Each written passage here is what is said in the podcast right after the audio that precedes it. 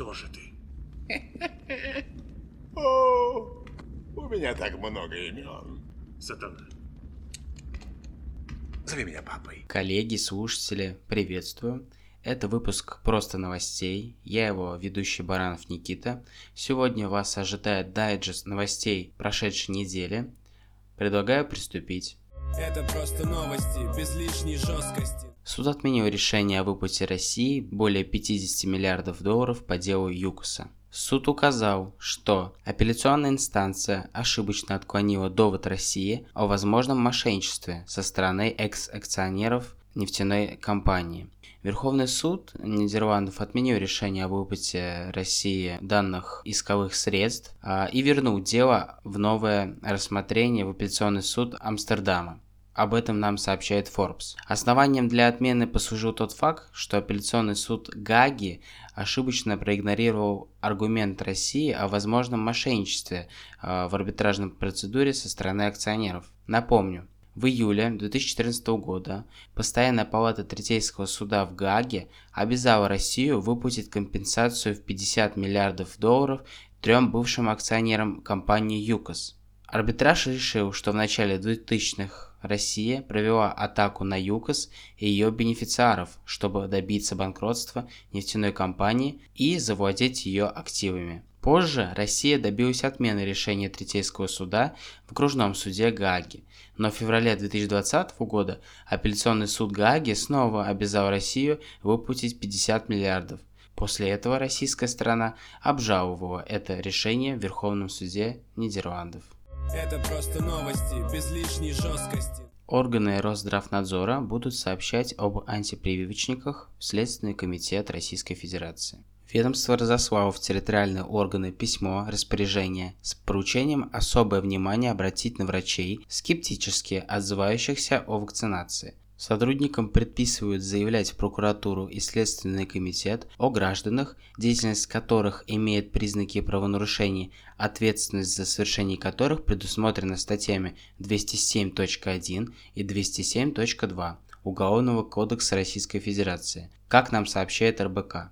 Документ подписан главой ведомства Анной Самойловой. Издание также отмечает, что письмо было разослано после очередного заседания оперативного штаба Минздрава по борьбе с пандемией. С данной мерой я полностью согласен, так как считаю, что медик – это лицо, обладающее должностными полномочиями. Медик получает образование, на медика смотрят люди, ему доверяют. И когда человек как бы распространяет информацию, которая не является истиной, и это его прямые обязанности как бы нести истинность э, в данном институте, это естественно нарушает закон. И поэтому на, э, за это надо наказывать. Это просто новости, без лишней жесткости. Адвокаты выступили против режима особых условий в СИЗО и колониях во время карантина. Законопроект об изменениях Уголовно-исполнительного кодекса подготовил Минюст. Он предполагает добавить оснований для ужесточения режима, включив карантин террористическую угрозу или чрезвычайную ситуацию. Опрошенные коммерсантом эксперты говорят, что это те случаи, когда обвиняемые и осужденные будут ограничены в переписке и встречах с адвокатом. В частности, советник Федеральной палаты адвокатов Евгений Рубинштейн подчеркнул, что конституционное право на квалифицированную помощь не может быть ограничено – ни при каких условиях. Министерство внесло поправки в статью 85 УИК, которые вводят новые нормы введения особых условий содержания в исправительном учреждении. Проект поправок, опубликованный на портале обсуждения проектов правовых актов, дополняет эту статью, устанавливающие условия для ввода режима особых условий в исправительных учреждениях пунктом 2.1. Интересно то, что данные поправки вносятся перед масштабной проверкой, о которой я расскажу чуть позже. Но держите данную новость в голове. Это просто новости, без лишней жесткости. Минэкономразвитие изменит методику расчета доходов и расходов россиян. Известия выяснили, что Минэкономразвитие планирует изменять методику расчета доходов, расходов и сбережений россиян.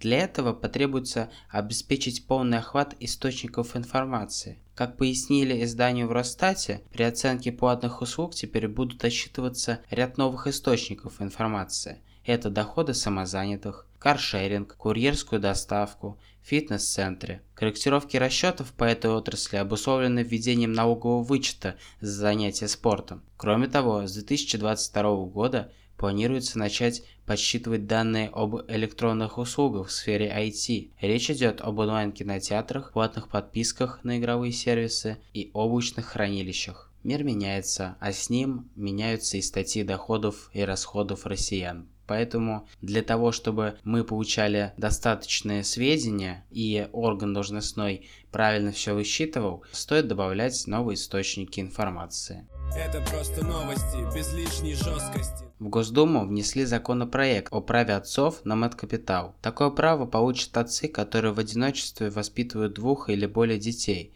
в случае смерти их матери, не являющейся гражданкой России. Правительство вынесло на рассмотрение в Госдуму законопроект с поправками в закон о дополнительных мерах государственной поддержки семей, имеющих детей. Согласно инициативе, право на выплату получат отцы, которые воспитывают в одиночку двух или более детей, рожденных после 1 января 2007 года, а также первого ребенка, рожденного после 1 января 2020 года, в случае смерти их матери, не являющейся гражданкой России. Сейчас размер материнского капитала составляет 483 800 рублей на первого ребенка и 639 400 рублей на второго.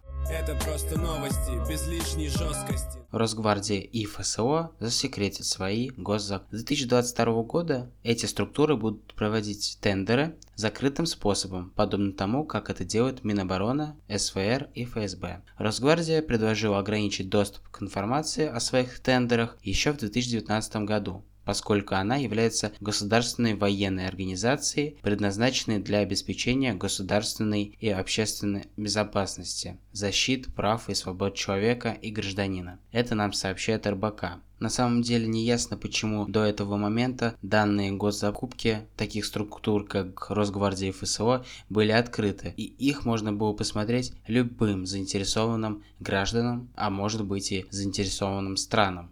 Это просто новости, без лишней жесткости. Кабмин изменил правила причисления сведений к гостайне. Они вступят в силу с 1 января 2022 года. Премьер-министр Михаил Мишустин утвердил новую редакцию правил отнесения сведений, составляющих государственную тайну, к различным степеням секретности. Документ опубликован на официальном портале правовой информации. Степень секретности сведений, составляющих государственную тайну, должны соответствовать степени, тяжелого, степени тяжести ущерба, который может быть нанесен безопасности России вследствие распространения указанных сведений говорится в документе. Всего правилами предусматриваются три степени секретности. Сведения особой важности, совершенно секретные и секретные. К сведениям особой важности относится информация в области военной, внешнеполитической, экономической и научно-технической, разведывательной, контрразведывательной и оперативно-розыскной деятельности, распространение которых может нанести ущерб интересам России в одной или несколько из указанных областей. К совершенно секретным сведениям, ну, можно отнести сведения из тех же областей, распространение которых может нанести ущерб интересам Российской Федерации, ее госорганам и отраслям экономики. К секретным сведениям отнесены все иные сведения из числа сведений, составляющих государственную тайну, распространение которых не несет ущерб интересам предприятий, учреждений или организаций военной, внешнеполитической, экономической, научно-технической, разведывательной, контрразведывательной и оперативно-розыскной области деятельности. Это просто новости, без лишней жесткости. СПЧ проведет масштабную проверку СИЗО и колоний. Проверка в частности затронет учреждения в Саратовской, Кировской области и Мордовии, Сен согласовал членам Совета по правам человека данную проверку, о чем сообщил коммерсанту Меркачева. По ее словам, членов СПЧ ранее не пускали в такое большое количество учреждений в СИН с проверками, которые они хотят осуществить. В числе регионов, куда планируют выехать правозащитники Саратовская область и Мордовия, фигури... фигурирующие в материалах ГУАГу нет о пытках в учреждениях исправительной системы. А еще Кировская область и Марий Эл. Проверка продлится месяц, до 7 декабря. По словам Меркачевой, общественников пока не пускают в учреждения в СИН. Во Владимирской области ссылаются на карантинные мероприятия, Она отметила, что им поступали жалобы на работу колоний и СИЗО в регионе, в особенности на Владимирский Централ. Ну, в принципе, друзья, это я вот э, вам ранее рассказывал новость о том, что хотят внести изменения, точнее поправку в закон, э, регулирующий исполнение наказания. А, вот, в принципе, прослеживается такая вот связь между данной проверкой, которую будет проводить СПЧ, и поправками в УИК. Это просто новости, без лишней жесткости. В новом КОАП появятся штрафы за нарушение ночной тишины. Для этого не нужно будет никаких специальных замеров уровня шума. Достаточно сообщить, что соседи что-то празднуют и сверлят. Глава комитета Совфеда по конституционному законодательству Ирина Рукавишникова сообщила, что проект нового КОАП, который подготовил Минюст и сейчас изучает профильные структуры, нарушает тишину и покой граждан с 23.00 до 7 утра. Будет наказываться штрафом от 1000 до 2000 рублей. Это нам сообщает РИО Новости. По словам сенаторов, в случае, когда кто-то громко слушает музыку и делает ремонт ночью, достаточно будет вызвать полицию. Шуметь можно будет при аварийном спасательных работах, ликвидации последствий ЧС, неотложных работ, отправлении религиозных культов и разрешенных массовых мероприятий. Об этой новости можно сказать, что отправление религиозных культов является наиболее важным в перечисленных списках. Это просто новости, без лишней жесткости. Это были все новости за прошедшую неделю. Я надеюсь, было интересно. Спасибо, что слушаете меня и мой подкаст.